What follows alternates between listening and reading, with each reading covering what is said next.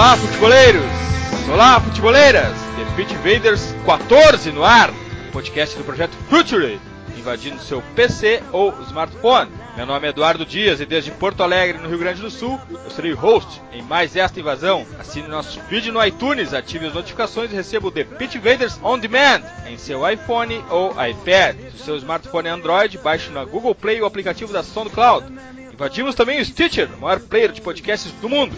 Antes de tudo, preciso agradecer a Felipe Simonetti e Marcelo Fadu, do podcast Imigrantes da Bola, pelo convite e por ter participado do episódio 45. Vocês são muito foda, gurizada. Muito obrigado. E aos nossos invasores fica o convite. Assine o vídeo dos Imigrantes da Bola, que estão na nossa mesma trincheira contra a luta do debate futeboleiro de recreio de quinta série. Dá para ter inteligência e reflexão quando o tema é futebol, e o Imigrantes da Bola é a prova disso. Construir pontes e contar com mais pit invaders espalhados pelo mundo para contaminar mais e mais pessoas com a ideia de futebol não é só humor e onomatopeias, é a nossa missão, né, Vini? Sim, sim, sempre. Desde o primeiro podcast, desde o começo do projeto, é falar, falar de futebol e mostrar que futebol também é cultura, é, que tem muitos, muitas coisas legais que emanam do futebol. Hora de conectar também com o nosso terceiro pit invader, Gabriel Corrêa. Dale, Gabriel! Tudo bem, Eduardo? Tudo bem, Vini? Vamos falar muito de futebol. Como o Vini disse também, futebol é cultura. O Eduardo também, a gente falando dessa futebol acaba sendo muito raso muitas vezes pelo debate tradicional e a gente aqui no Pitch Invaders quer mudar isso. Eu estou entrando até há menos tempo que os dois, mas a gente quer trazer muitos debates e mais profundos sobre o futebol, porque tem muita coisa bacana além do futebol que a gente pode trazer aqui no nosso Pitch Invaders. Just like the time before and time before that. In Patterson, that's just the way things go. Está no ar mais um episódio do The Pitch Invaders, o podcast futeboleiro do Future.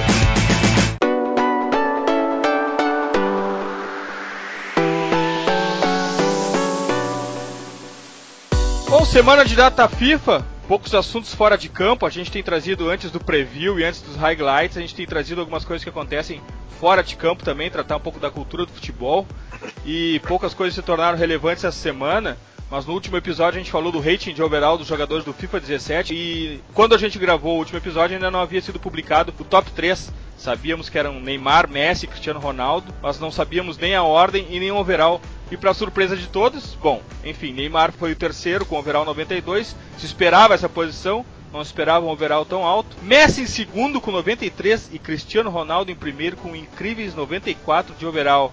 O Vini já tinha antecipado que todos os jogos da EA tinham elevado o overall, mas Gabriel teve polêmica na Espanha pela ordem estabelecida pela EA Sports? Eu acho que teve um pouco de polêmica, mas o pessoal até do mundo deportivo e do marca, pelo que eu acompanhei lá na Espanha, deu uma resposta até um tanto quanto interessante para isso. Lembrando que o Barcelona assinou um contrato de exclusividade com a Konami né, nos últimos dias, então não que vai ser só exclusivo do PES, mas terá o estádio Camp Nou com gritos de torcida e tudo de maneira mais exclusiva ainda no PES do que no FIFA. Vai ter os jogadores, a camisa, o estádio também, mas não será tão exclusivo quanto no PES. Me pareceu muito um ataque, entre aspas, colocar o Cristiano Ronaldo na frente, já que o Messi é melhor do que o Cristiano Ronaldo no FIFA, acho que desde a edição de 2012, se não me engano, até talvez um pouco antes, 2010. Então me parece mais essa situação. Depois do Barcelona assinar com a Konami, a FIFA acaba dando um recadinho, entre aspas, colocando o Cristiano Ronaldo como o melhor jogador. Vini, a vantagem do CR7 sobre o Messi foi principalmente no físico,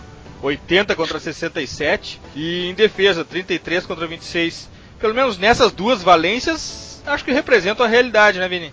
Ah, eu também acho, assim, e o Cristiano Ronaldo fez uma temporada muito boa, e na verdade é muito simbólico o que ele fez, tanto pela seleção quanto pelo Real Madrid, né, sendo campeão europeu. Então, por isso eles, eles colocaram ele à frente. Acho que ele deve ser escolhido como melhor jogador da temporada que vem, da temporada passada. Ele fez uma temporada realmente muito boa. E o Cristiano Ronaldo é um cara bom para quem gosta de jogar um jogo mais reativo no FIFA. Eu, por exemplo, que gosto mais de jogar em contra-ataque, ele, ele é um cara bom porque ele é um cara muito vertical. Ele é aqueles jogadores quase a moda antiga de FIFA, sai driblando, assim. E, mas enfim, eles são claramente os melhores. O Neymar também foi um grande beneficiário por, esse, por essa nova leva de overalls também. O Neymar, ele acho que ele se descolou um pouquinho de um povo que estava vindo atrás, muito embora o Luiz Soares e o Manuel Neuer também tem tido o overall 92. O, o, Neymar ele ganha corpo, né? Ele, aparece ali no top 3 como um grande jogador também. E o ataque do Barcelona é uma, uma piada, assim, de, de pegar um jogo é, quase assim. É, quer fazer campeonato equilibrado, tem que combinar que não pode pegar o Barcelona, porque o overall dos atacantes é 93 e 92 os dois, o Soares e o Neymar.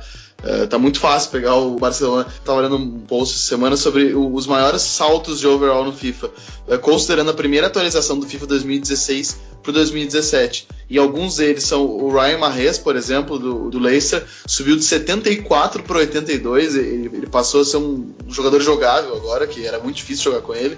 O, o Harry Kane passou de 78 para 83. O Kingsley Coman 69 para 78, isso foi um salto muito significativo.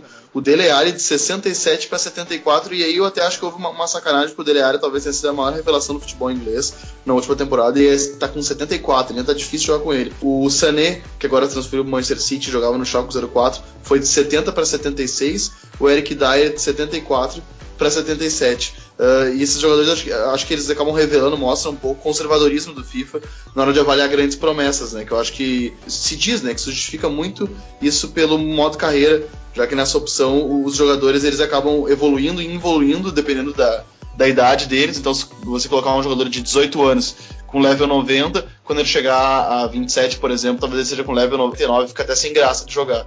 Mas enfim, alguns destaques do, do novo FIFA. Bem, a janela de transferências, apesar de já ter encerrado, segue gerando polêmica e se juntarmos as palavras polêmica e transferência, o algoritmo Pit Vader nos entrega o nome de Mino Raiola, o Tony Soprano do futebol mundial. Para quem não conhece, Mino Raiola, ele divide os holofotes de maior agente do mundo com o Jorge Mendes da Just Foot, que entre outros agencia Mourinho e Cristiano Ronaldo.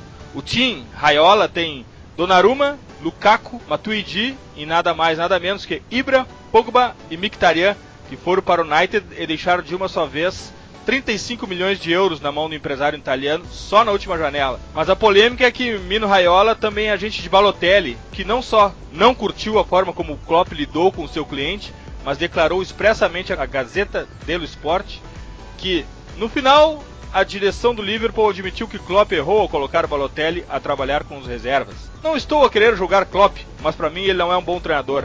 Nunca compreendeu Balotelli e nem soube como trabalhar com ele. Mário tem sido exemplar e nunca ouviram queixas dele por trabalhar sozinho. Dizer que Klopp errou é pouco. Ele foi um pedaço de merda com Balotelli, sublinhou Mino Raiola em declarações à Gazeta dello Sport.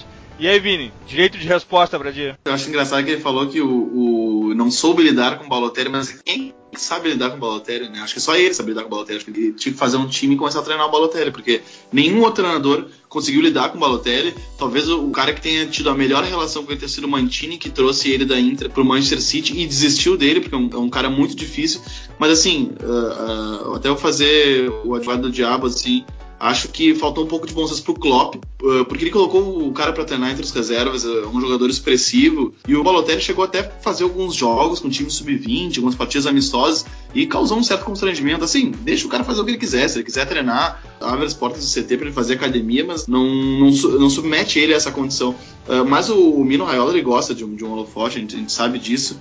Até numa entrevista essa semana mesmo, ele disse que não gosta do Guardiola como pessoa, acha, acha o jogo dele chato. Enfim, ele gosta de dar opinião sobre muita coisa. Ele gosta de um holofote e consegue, né? A gente aqui tá falando dele, por exemplo, e muita gente fala dele. É, por isso, ele, ele é bem chegado numa polêmica. É, o, o Raiola também tem essa diferença com o Guardiola desde o tempo de que Pepe dispensou o Ibra do Barcelona, né, Gabriel? Exatamente. E também ele falou justamente sobre o Ibra essa semana, o Milo Raiola, como ele gosta de aparecer ele tava falando que o Ibra não queria nem ir pro United, ele queria pro Milan. Só que o Milan não tinha dinheiro para pagar o salário dele. Imagina, é, digamos assim, o clima que cria, né? Porque ele já tá bem no United, tá fazendo gol, já levantou taça. Aí vem lá o, o seu empresário e vem falar: não, ele queria ir pro Milan, mas eles não tinham dinheiro. Afeta até o Milan, que agora está sendo comprado por um grupo de, foi comprado por um grupo de investidores, e também o próprio Ibra, né? Que é uma frase desnecessária, já que o Ibra já tá bem, tá com o Mourinho, então ele acaba tendo muito desses holofotes. E quanto ao Balotelli, o Balotelli é bem como o Vini disse, libera ele para ir para academia, se ele quer ir para academia, se não quer treinar, não aparece. Agora ele ficar no sub-20, eu acho que pelo jeito mimado que é o, o, Balotelli, pode ter sido até um pouco exagero mesmo do Klopp. Para situar os nossos invasores, Mino Raiola é uma figuraça do futebol, né? Ele é um cara que rejeita os ternos e sapatos de grife, como é característico dos grandes agentes do futebol. Ele é a antítese de Jorge Mendes e ele faz um muito bem o papel daquele integrante da família Soprano. Ele não precisa nem contrato assinado, é só um aperto de mão e 15% do salário do cliente está resolvido. Nos anos 90 ele ajudava na pizzaria do pai em Amsterdã, que era um local que era frequentado pelos jovens jogadores do Ajax, que naquela época faturava milhões de euros com a venda de jovens promessas para os grandes da Europa, é até hoje na verdade, e acabava não repassando nada aos jogadores. E o Raiola ouvia as reclamações desses jogadores e acabou conquistando a confiança deles. Primeiro a de Dennis Bergkamp, auxiliando na transferência para Inter de Milão, e enfim, dali passou a, a, gerenciar grandes jovens da Holanda. Mas uma história que é muito legal é quando Ibra e Mino Raiola, duas figuraças e grandes personalidades, se conheceram. O Ibra estava na Juventus e andava atrás de um agente e perguntou para um amigo jornalista se ele tinha alguma indicação. E esse jornalista falou o seguinte pro Ibra: Olha, Ibra, eu tenho dois agentes para te indicar. Um são os caras que trabalham com Beckham, são uns caras muito bons. Tem outro cara aí, mas sei lá, esse cara parece um mafioso. E o Ibra disse assim: Mafioso? É esse que eu quero. e aí o, o, termina aí. O Ibra marcou com, Ra, com Raiola no restaurante do de Turim e esperando o agente clássico de terno, bem cortado e sapato de grife, chega um gordinho baixinho de tênis e camiseta Nike e se apresenta. Uh, Olá, prazer, sou Mino Raiola e tira um papel do bolso e fala pro Ibra assim: Vieri, 27 jogos, 24 gols. Inzaghi, 25 jogos, 20 gols. Trezeguet, 24 jogos, 20 gols. Ibrahimovic, 25 jogos, 5 gols. Como é que você quer que eu seja seu agente com esses números? e o Ibra respondeu pro, pro Raiola assim: se eu tivesse feito 20 gols na Série A do Caute, eu não precisava de um agente, até a minha mãe negociaria. Foi um diálogo fantástico, o diálogo ficou, virou uma, uma lenda do futebol. Uh, o Raiola ficou puto com a resposta e falou: Você se acha muito bom, né? E na verdade se encontra nessa, nessa dupla de personalidades resultou numa grande parceria, uma parceria comercial que até hoje dá grandes frutos, né? Porque mesmo com esse, esse passe sem custos entre os clubes, o Manchester United acabou tendo que pagar uma grande fortuna de start bônus pro, pro Ibra e uma bela comissão pro Mino Raiola. Mas enfim, mais polêmicas essa semana foi a marca de relógio norte-americana Roller, que é a nova patrocinadora do Liverpool mas já chega carregando o fardo de um tweet nada amigável, né, Vini? Sim, a, Roller ela tinha um tweet que era uma espécie de tweet futeboleiro deles lá, que era o Roller FC, e não existe mais essa conta, a conta foi excluída. E, e, ela publicou no ano passado o seguinte tweet. É assim, é troco de nada, ela publicou de graça, assim. Quando o Arsenal venceu a sua última Premier League, Marcus uh, Rashford uh, tinha 6 anos, o atacante do Manchester United. Quando o Liverpool venceu, seu pai tinha 10 assim, uma provocação gratuita que ela simplesmente colocou uh, na internet, enfim, no, no, Twitter. Deletou a conta, mas a internet tem memória, né? A torcida do Liverpool tem memória. A, a nova patrocinadora vai vai estampar, não sei se vai estampar exatamente a camisa de, de, treino ou a camisa principal do Liverpool atrás dessa informação, mas enfim, é, ela, ela é a nova patrocinadora do Liverpool, contrato assinado já, mas a torcida tá em alas, assim, querendo que o, que o Liverpool volte atrás porque desrespeitou o clube, enfim, não, não dá pra perdoar, né? A internet ela não, ela não perdoa e ela tem memória. Não que exatamente tenha sido uma mentira que eles falaram, né? Não, não, não chegou a ser uma mentira, mas. não, chegou, não chegou a ser uma, uma mentira, mas, mas, mas, cutucou onça, né? Cutucou um calo ali. O livro não vence há 26 anos a liga e, e, e, é, muito, é muito zoado. E agora tá sendo zoado pelo seu próprio patrocinador, então é complicado. Ah, e as marcas precisam ter mais cuidado, principalmente no, no futebol, onde uh, qualquer frase colocada de uma forma um pouco diferente, ou qualquer humor, acaba gerando um prejuízo para a marca, como esse, por exemplo. É. Highlights! Mais uma rodada de eliminatórias sul-americanas, mais um jogo do Brasil, mais um teste de Tite e mais uma vitória. A empolgação tomou conta, afinal de contas a Colômbia é um grande time, tem feito boas campanhas e já é um projeto maduro de 4 anos nas mãos de Peckerman. Na verdade, dessa vez não dá para falar da vitória do Brasil sem falar também de como o Peckerman armou a Colômbia, deixar o ótimo back Stefan Medina, que jogou de lateral sozinho para segurar a banda esquerda do Brasil, com Marcelo liberado para o ataque e Neymar ao lado dele, foi um grande erro do treinador da seleção colombiana. E por ali começou a vitória do Brasil, né, Gabriel?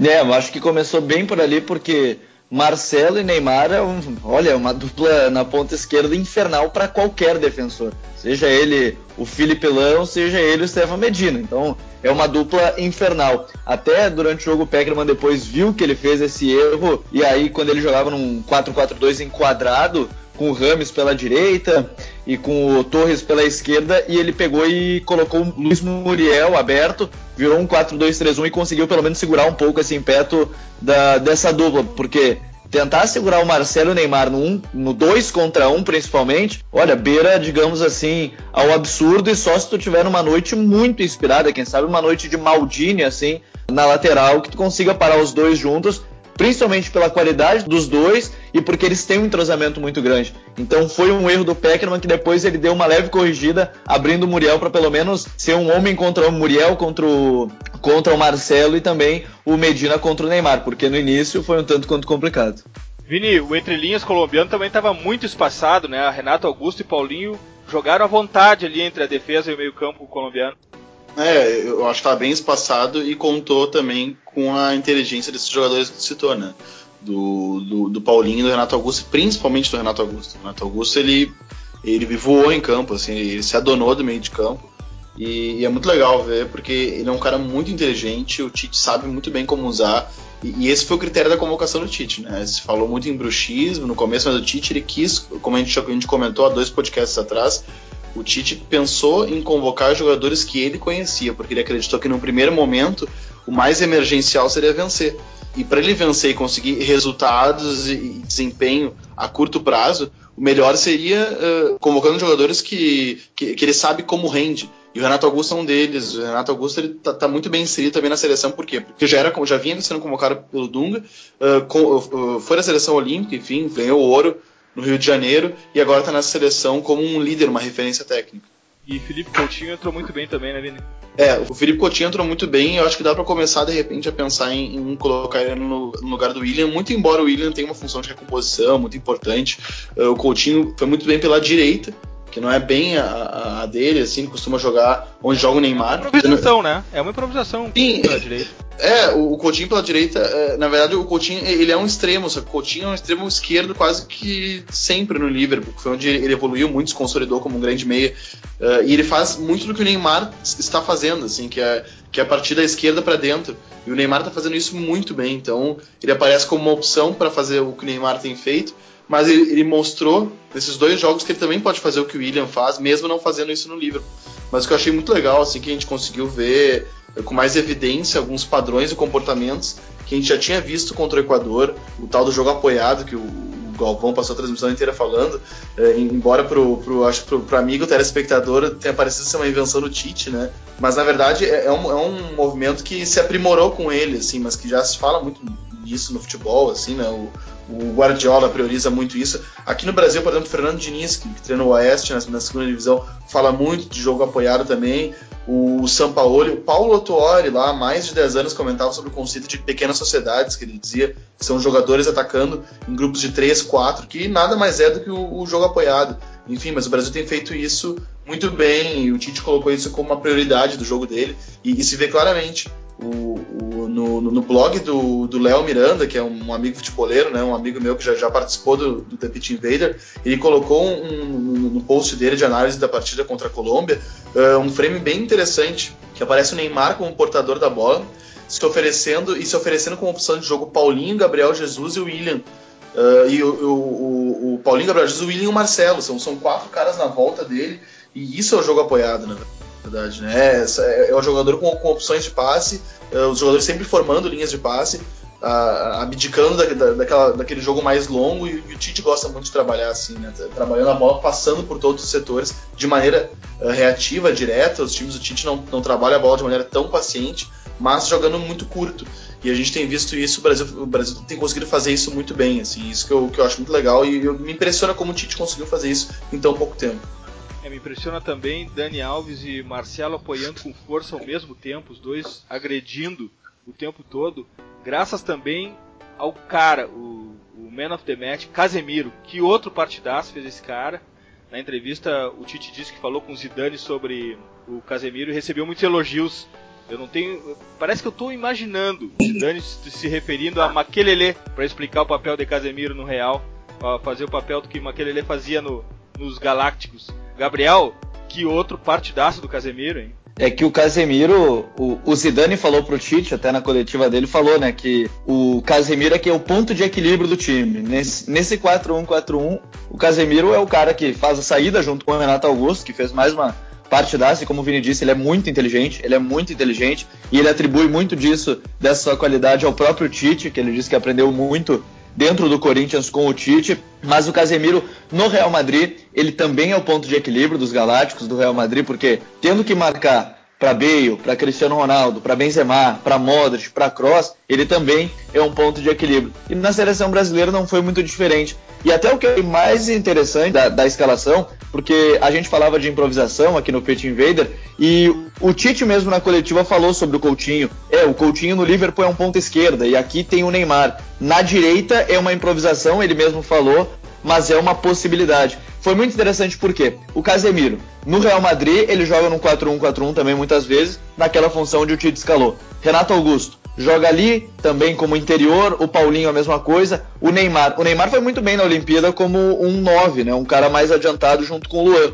O que, que o Tite prefere fazer? Prefere que o Neymar jogue como ele joga no Barcelona, aberto pela esquerda, cortando para dentro colocou ele aberto pela esquerda jogando para dentro. O Gabriel Jesus, principal momento dele no Palmeiras é como 9. Ele coloca o Gabriel Jesus como 9. Eu acho que o mais interessante do Tite é que ele preferiu, não da maneira como é, o jogador é, acaba jogando, não sei se melhor, mas por exemplo, botar o Neymar como último homem, aquele cara que vai ser o finalizador, mas sim como ele joga nos clubes. E o que faz a adaptação até se eu acho que um pouco mais rápida dentro de um esquema novo, dentro de um trabalho novo que foi o do Tite, que são dois jogos apenas, e ele teve muito pouco tempo para trabalhar, e foi muito interessante isso. Quanto ao Casemiro, eu acho que eu nem me surpreendo mais com a qualidade do Casemiro, porque o Rafa Benítez apostou nele por um tempo e ele ajustou um pouco a defesa, mas com o Zidane, e como tu mesmo disse, Eduardo, ele pode, eu acho que está se referindo realmente ao Maquelele, porque o Zidane, como poucos sabem, ele sabe a importância de um, de um carregador de piano. Até os próprios galácticos da época do Zidane tinham o Gravensen,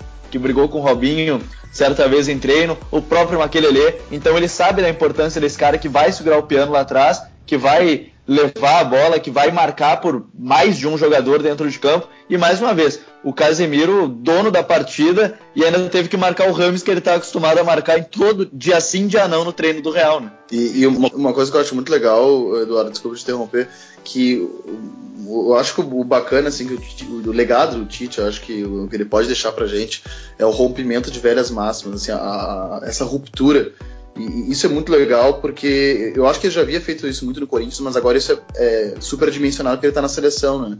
Então ele, ele, deixa um recado nacional. Porque a gente pode ver, a seleção brasileira, por exemplo, que é a entidade máxima do nosso futebol, tá ali jogando sem um camisa 10. A gente fala muito da, da necessidade de, de, ter um camisa 10, uma figura que distribua jogo. Hoje a seleção brasileira não joga um meio ofensivo atrás do centroavante carteando o jogo, por exemplo. Essa figura cerebral hoje é um volante, que é o Renato Augusto, por exemplo, que vem retirar a bola dos pés dos defensores e, e joga na mesma linha que o Paulinho, por exemplo, que é um apoiador, um volante, enfim.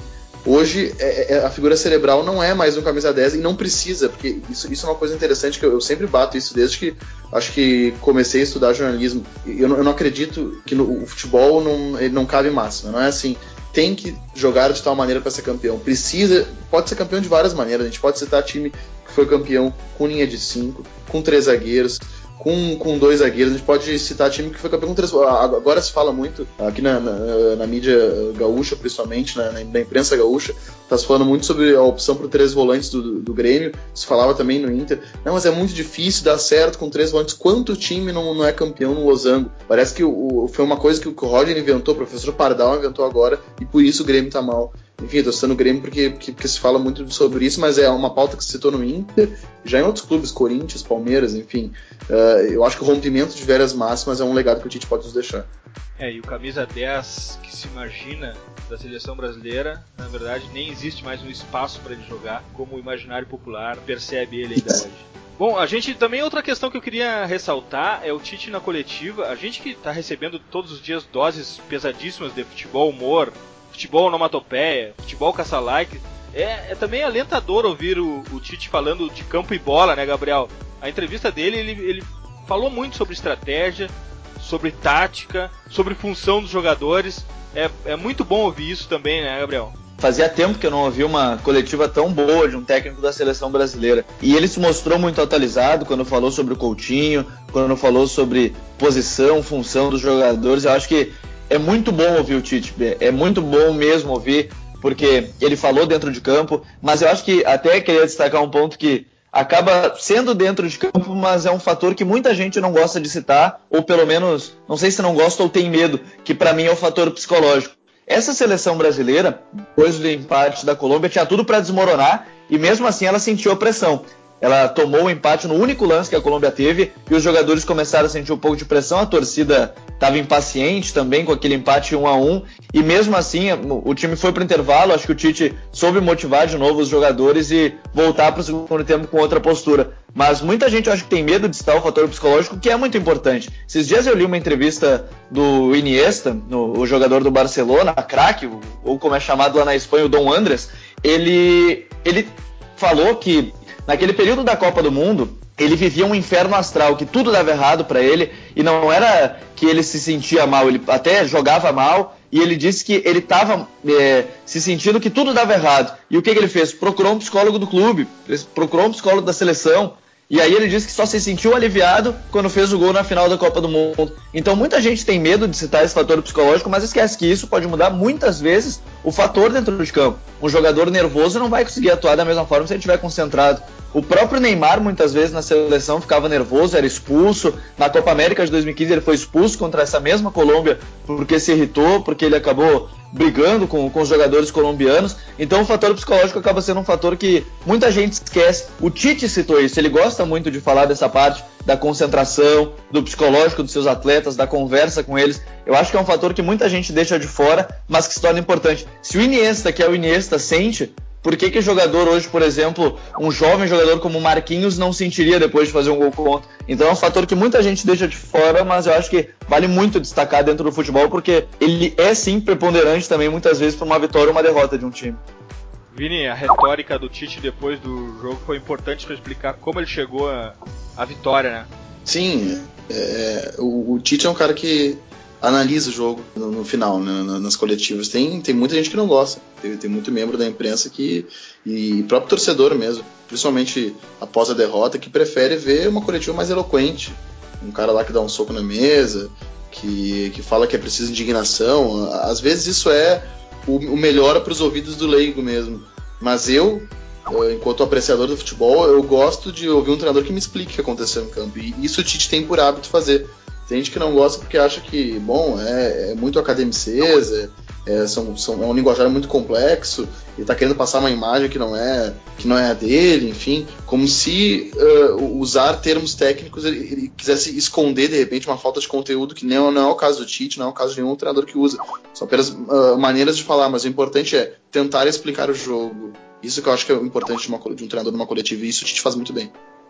Bom, outra, outro destaque aqui pela América do Sul, Uruguai 4, Paraguai 0, as eliminatórias sul-americanas possuem um novo líder, e a Celeste Olímpica, fez uma partida fantástica através do Luizito Soares e dois gols de Edson Cavani, essa dupla de ataque é muito diferente, e Soares, além de muita luta e muita garra, tem uma técnica invejável, foi contaminado por Messi, e foi o líder da Celeste, né, Gabriel? O Luizito Soares é um grande jogador e vai conduzir esse Uruguai quem sabe, para a Rússia 2018. Olha, eu tenho certeza. E o Uruguai sentia falta do Luizito porque ele, para mim, hoje ele é o melhor centroavante do mundo, o melhor nove do mundo, né? Ele briga com o Lewandowski, mas para mim ele é o melhor nove do mundo hoje. E até tava conferindo os números dele que no Barcelona chegam a beirar o absurdo. Ele vai fazer 100 jogos agora contra o Alavés nesse final de semana e ele tem 88 gols para o Barcelona. Ele tem 100 jogos e 88 gols, mais um monte de assistência com, esse trio MSN, ele, ele, o Messi e o Neymar. Beirou absurdo que, o que vem jogando o Soares desde que chegou no Barcelona. Agora, que ele é peça fundamental, que ele vai levar esse Uruguai para a Copa do Mundo, eu não tenho dúvida. A importância dele é muito grande. O Cavani precisa dele. Ele, o Cavani não é o 9 na seleção, ele joga aberto muitas vezes, no, numa linha ali de, de meias, às vezes jogam enquadrado, então jogo, os dois jogam lado a lado, mas o, o Soares vai, ele vai ser fundamental porque o Soares é bem exatamente isso. Ele não é só um matador, ele é o cara que briga pela bola, ele, ele não tem a braçadeira de capitão porque tá com o Godin e tá muito bem com o Godin, mas ele é um líder dentro de campo. Ele deu uma assistência, o, o primeiro gol é de uma assistência que eu acho que 90% dos atacantes, se eu fosse ver no Campeonato Brasileiro, por exemplo, iam desistir na primeira caída dele, no primeiro carrinho. Ele não, ele brigou, ele foi até o fim, cruzou a bola e o Cavani fez o gol. O Soares é um atacante muito diferenciado porque, além de técnica, qualidade, ele tem vontade de. Não é, a vontade até é muito subjetiva, mas ele tem a força de querer sempre mostrar o melhor dele. Ele peca às vezes até por excesso, como foi contra a Gana na Copa do Mundo de 2010. Ele pegou e meteu a mão, mas o Uruguai conseguiu classificar graças àquele lance dele que ele foi expulso. Então o Soares hoje ele é muito fundamental para esse time do Uruguai, que tem uma renovação lenta. Eu não sei se vai conseguir chegar numa renovação boa para a Copa do Mundo de 2018, mas o Soares ele certamente faz parte desse seleto grupo de jogadores que pode levar uma seleção nas costas para conseguir, quem sabe, chegar no Mundial de 2018. Vini, algum destaque das eliminatórias sul-americanas? Eu ia destacar mesmo o, o, o, jogo do Uruguai, que o Uruguai é, um, é, uma, é uma seleção envelhecida. Uh, acho que não é renovada muito por opção do seu treinador. Também acho. acho que, tem material para isso. É, eu, eu acho que o Tabares já uh, demonstrou que confia nesse grupo e que acho que ainda pode dar mais um caldo, né? pode espremer em quem ainda tem suco. Uh, e, e é, um, é, um, grupo, é um time, na verdade. Né? O, o Uruguai é um time, os, os, caras jogam junto há muito tempo, são jogadores muito experientes. Por exemplo, o jogo contra a seleção brasileira, uh, que, que, eles empataram em 2 a 2 a seleção brasileira saiu ganhando de 2 a 0 jogando muito bem, na verdade, aquele primeiro tempo do Brasil. O Brasil fez um jogo muito bom. E a, a seleção uruguaia passou por momentos difíceis, quase tomou o terceiro gol, mas é uma seleção que tem muita força mental, muito equilíbrio psicológico, e isso é muito difícil também. Então e, e, eles, eles, têm, eles têm isso como mérito, porque isso é algo que se busca no, no, no futebol. Tem uma série de times que, que tem dificuldade com isso, e a seleção uruguaia não. A seleção uruguaia, por, por serem caras experientes, bons tecnicamente, e jogarem juntos há muito tempo, é, é, um time forte. Não sei quanto tempo vai durar. Acho que vai para a Rússia, mas não, não sei o que vai fazer por lá.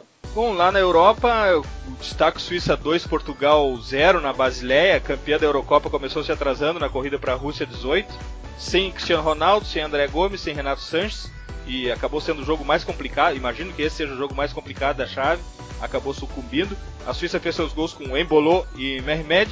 Embolo já é um velho conhecido do Pit Invaders, né? O Vini já faz, fez questão de ressaltar ele ainda na Eurocopa. E também destaque Suécia 1, Holanda 1. Jogo que sobrou incerteza. A Suécia está começando um novo projeto. Uma nova geração pós-Ibra. Já a Holanda é mais do mesmo. Se alguém merece alguma, alguma nota aqui, o lateral direito Jean Mate.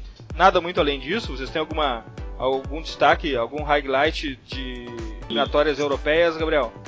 Eu destacaria mais a estreia da Inglaterra mesmo, que, que teve o Sam Allardyce, a vitória por 1 a 0 só, com gol do Lalana, porque não pareceu nem estreia de trabalho, pareceu só a sequência de um, de um trabalho bem mediano que vem tendo a seleção inglesa mesmo, com uma geração muito interessante.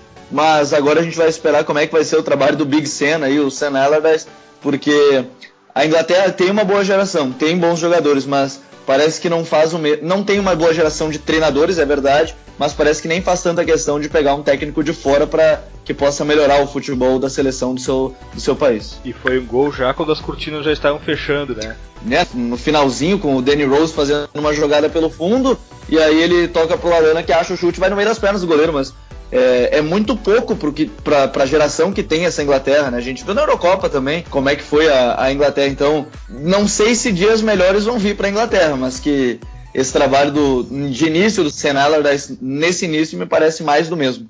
Vini, uma highlight da eliminatória é, eu, eu, eu, ia comentar a, a estreia também da, do, do Sen Allardyce na Inglaterra porque realmente era mais esperado, né? A seleção inglesa ela mobiliza muito na, na Europa e no mundo, apesar de, de, de, não jogar bem há muito tempo e de não ganhar. Um, o Foster na Europa está muito voltado para a estreia do, do Senna.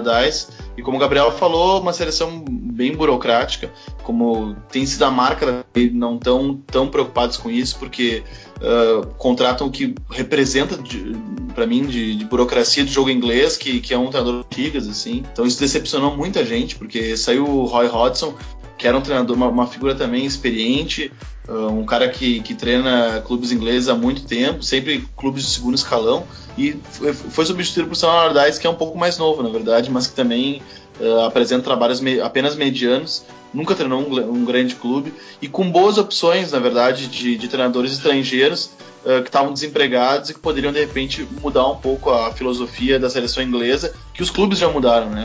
Os clubes hoje, os grandes clubes ingleses, a grande maioria é treinada por treinadores estrangeiros, mas a seleção, enfim, não, não, não, não muda e parece não tão interessada em mudar. Acho uma pena. Preview. Bom, aqui nada mais importa. Sábado, 10 de setembro, 8 e meia da manhã, transmissão pela ESPN Brasil, assistiremos o derby de Manchester. United versus City, no Old Trafford. Pep versus Mou. Gabriel, Agüero acabou estragando esse clássico? É, não sei se estragou, mas vai fazer muita falta o Agüero porque ele é fundamental também nesse esquema do, do Guardiola. A gente vai ver aí mais uma vez esse duelo. Tava com saudade já de ver os dois dentro de campo brigando é, por posição, por tabela, até porque os dois venceram seus três jogos na competição. O jogo posicional contra o jogo reativo do Mourinho. O jogo posicional do Guardiola contra o jogo reativo do Mourinho. Então, eu estou muito curioso para ver isso, porque além de Guardiola e versus Mourinho, a gente tem o Ibra do lado do Mourinho, né? Então, digamos que ele já tem o fiel escudeiro para essa batalha contra o Guardiola. Vini, clássico dinheiro que não falta nas contratações, né? A gente vai dentro de campo, a gente vai ter o reflexo dessa grana toda. Sim, acho que sim. Espero um grande jogo tecnicamente. É aquela coisa, por ser início de trabalho, dois grandes treinadores, caras que se der tempo realmente se reflete em campo Acho que o jogo ganharia mais se ocorrer daqui a uns meses, mas a gente não se importa que vai acontecer agora também, né? A, a gente tá, acho que vai ser o jogo mais esperado da Premier League dos últimos anos, eu diria. E, e aí a gente vê a importância uh, que o estofo que tem os dois caras que estão na casa mata, né? Que a importância que ganhou a figura do treinador de futebol, na verdade, no, no, no mundo, né? No universo. Uh, então são, uh, são caras aí que, que, que mobilizam muita, muita mídia e tal. São, são grandes treinadores que foram rivais no, na Espanha, né? Então teremos um, um, derby de Manchester eh, que vai ser visto pelo mundo como um Real Madrid Barcelona. E é muito legal. E tem uma entrevista que a BBC fez com o Johnson, a BBC UK fez com o Johnson, que o Johnson foi treinado pelo, tanto pelo Mourinho no Chelsea como pelo Guardiola um pouquinho, né, no, no, no Barcelona. E ele fala a diferença dos, uh, uh, dos dois treinadores. É muito bacana, a gente vai colocar depois no Twitter, que, que ele explica bem a diferença dos dois. Mas uh, sobre o jogo, acho que o que, que, eu fico mais na dúvida, assim, que, tá, que, me deixa um pouco mais na dúvida, é como vai entrar o Manchester. Porque o, o City do Guardiola, na verdade, ele é. é ele, na verdade, os times do Guardiola são meio imutáveis, né? não tanto entre eles, mas na maneira de jogar independente do mando e do adversário. Então a gente imagina que o City vai fazer aquele jogo dele, uh, como o Gabriel disse, uh, posicional, uh, atacando, fazendo muito ataque apoiado, que a gente estava comentando que o que a gente está tá, tá implementando agora na seleção brasileira, está aprimorando, enfim. O, o, jogo do Guardiola a gente sabe como vai ser. A minha dúvida é, é como vai marcar o Mourinho. Porque o, o, Mourinho, quando chegou no Real Madrid, ele demorou para entender como vencer o Guardiola. Não sei se vocês se lembram que ele apanhou bastante no começo. Ele, vence, ele foi vencer já na segunda temporada de clube, quando ele entendeu que a melhor maneira de alijar o jogo do Guardiola era marcando a saída dos volantes. E, e, isso ele fez e ele, ele, conseguiu vencer sendo, sendo supremo contra o Barcelona num jogo no Camp Nou e ali para mim marcou a grande derrocada do, do, do Barcelona do, do, Guardiola. Acho que foi na, a, aquele foi o primeiro time a derrubar o, Bar, o, o Barcelona, o Guardiola sendo realmente superior. E a minha dúvida é como é que vai vir o Manchester dele. Eu acho que vai fazer um jogo reativo. Isso a gente sabe. Vai fazer um jogo de contra-ataque. Mas a, a, dúvida é aonde vai começar a pressionar o United do, do, do Mourinho. Vai pressionar a partir dos zagueiros, a partir dos volantes? Enfim, essa é a minha dúvida.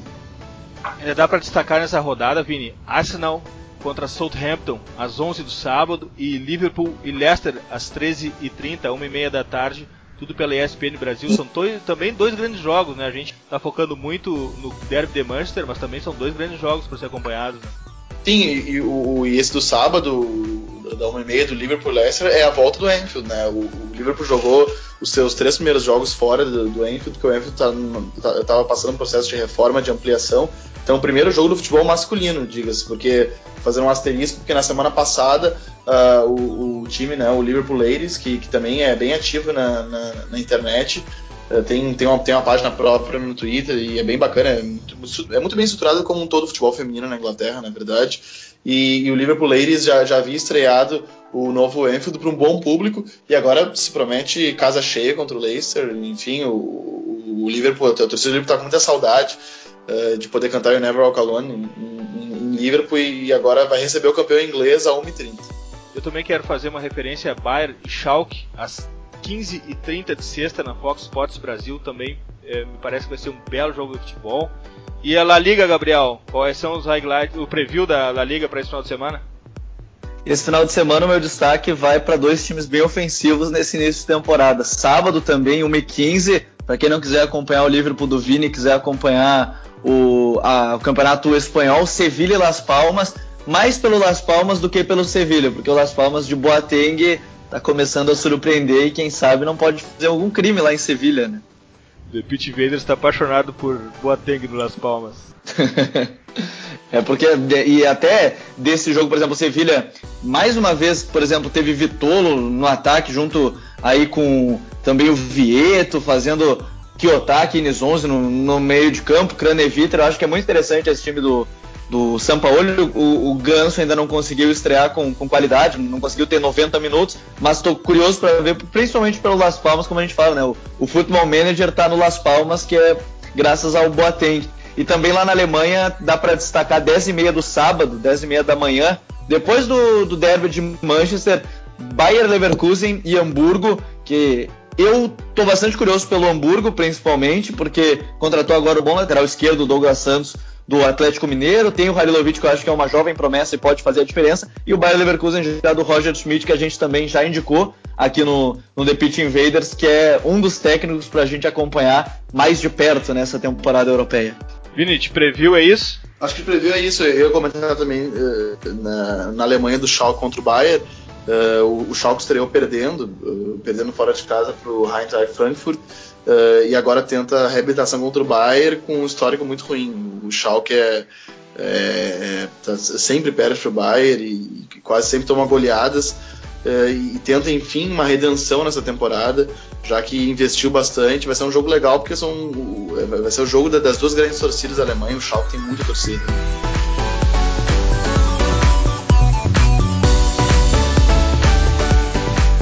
Dicas futeboleiras.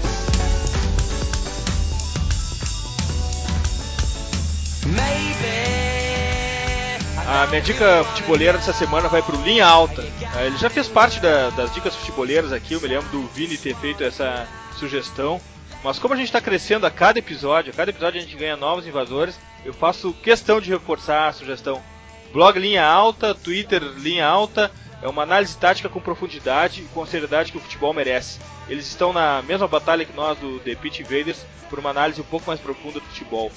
Vini, qual a tua dica futeboleira da semana?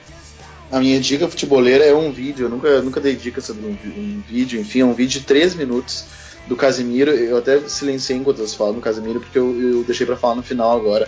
É um vídeo de 3 minutos muito bacana, que assim, é uma aula de cobertura defensiva o Casimiro dá. De, de apoio ofensivo também, né? Porque ele, ele oferece a opção de passe sempre, de colocação. E, e assim, é, é, um vídeo de, que mostra toda a qualidade dele, é um compilado de, de, de jogadas, enfim, de lances que ele participa. Tem muito volante que coloca lances desse nessa quantidade em toda a carreira, quando, quando faz vídeo. Enfim, o Casimiro tem. Eh, são, são vídeos que mostram toda a inteligência coletiva dele em apenas 3 minutos. É muito legal e eu recomendo. Estará nas nossas redes sociais. Graças, Vini. Valeu, mestre. Até a próxima. Gabriel, tua dica futeboleira? A minha dica não podia fugir muito do derby de Manchester, então a minha dica vai ser um filme. O Classe de 92, ele é um filme de 2013, conta a história do Manchester United que foi campeão da Europa, campeão inglês e campeão da Copa da Inglaterra com garotos. Na época o Alex Ferguson treinava o time, ele subiu seis jovens promessas para o profissional. Beckham, Giggs, Scholes, os irmãos Neville, Gary e Phil e também o Nick Butt. Acho que deu certo, principalmente por, por tudo que foi campeão, campeão em cima do Bayern de Munique. É, em, depois em 99 também esse time, campeão contra o Bayern naquele jogo que o Solskjaer fez gol no finalzinho. Então o meu destaque vai para o Classe de 92 para quem quiser conhecer um pouco mais a história desse time, tem no Netflix. E o mais interessante do filme é que quem conta a história deles são eles mesmos. Beckham, Giggs Scholes, os irmãos Neville também, o Nick Butt, eu acho muito bacana para quem, quem quiser conhecer um pouco mais da história do Manchester United, ainda mais que nesse sábado, 8 e meia da manhã, tem o derby de Manchester é um filmaço, recomendo muito também. Graças, Gabriel. Valeu, Eduardo, valeu pro Vini e até a próxima. Não esqueçam, The Pitch Invaders, o podcast do Projeto Future, está no iTunes, no Stitcher e na SoundCloud. Assine nosso feed. Lembrando que todas as trilhas que rolam aqui no The Pitch Invaders estão na nossa playlist hashtag WeLoveFootball do Future FC do Spotify. Deem uma olhada também na melhor galeria de futebol culture do Instagram, do perfil Future FC. E siga-nos no Facebook, Instagram, Spotify e Twitter, arroba Future FC. Abraço e até a próxima invasão The Pitch Invaders.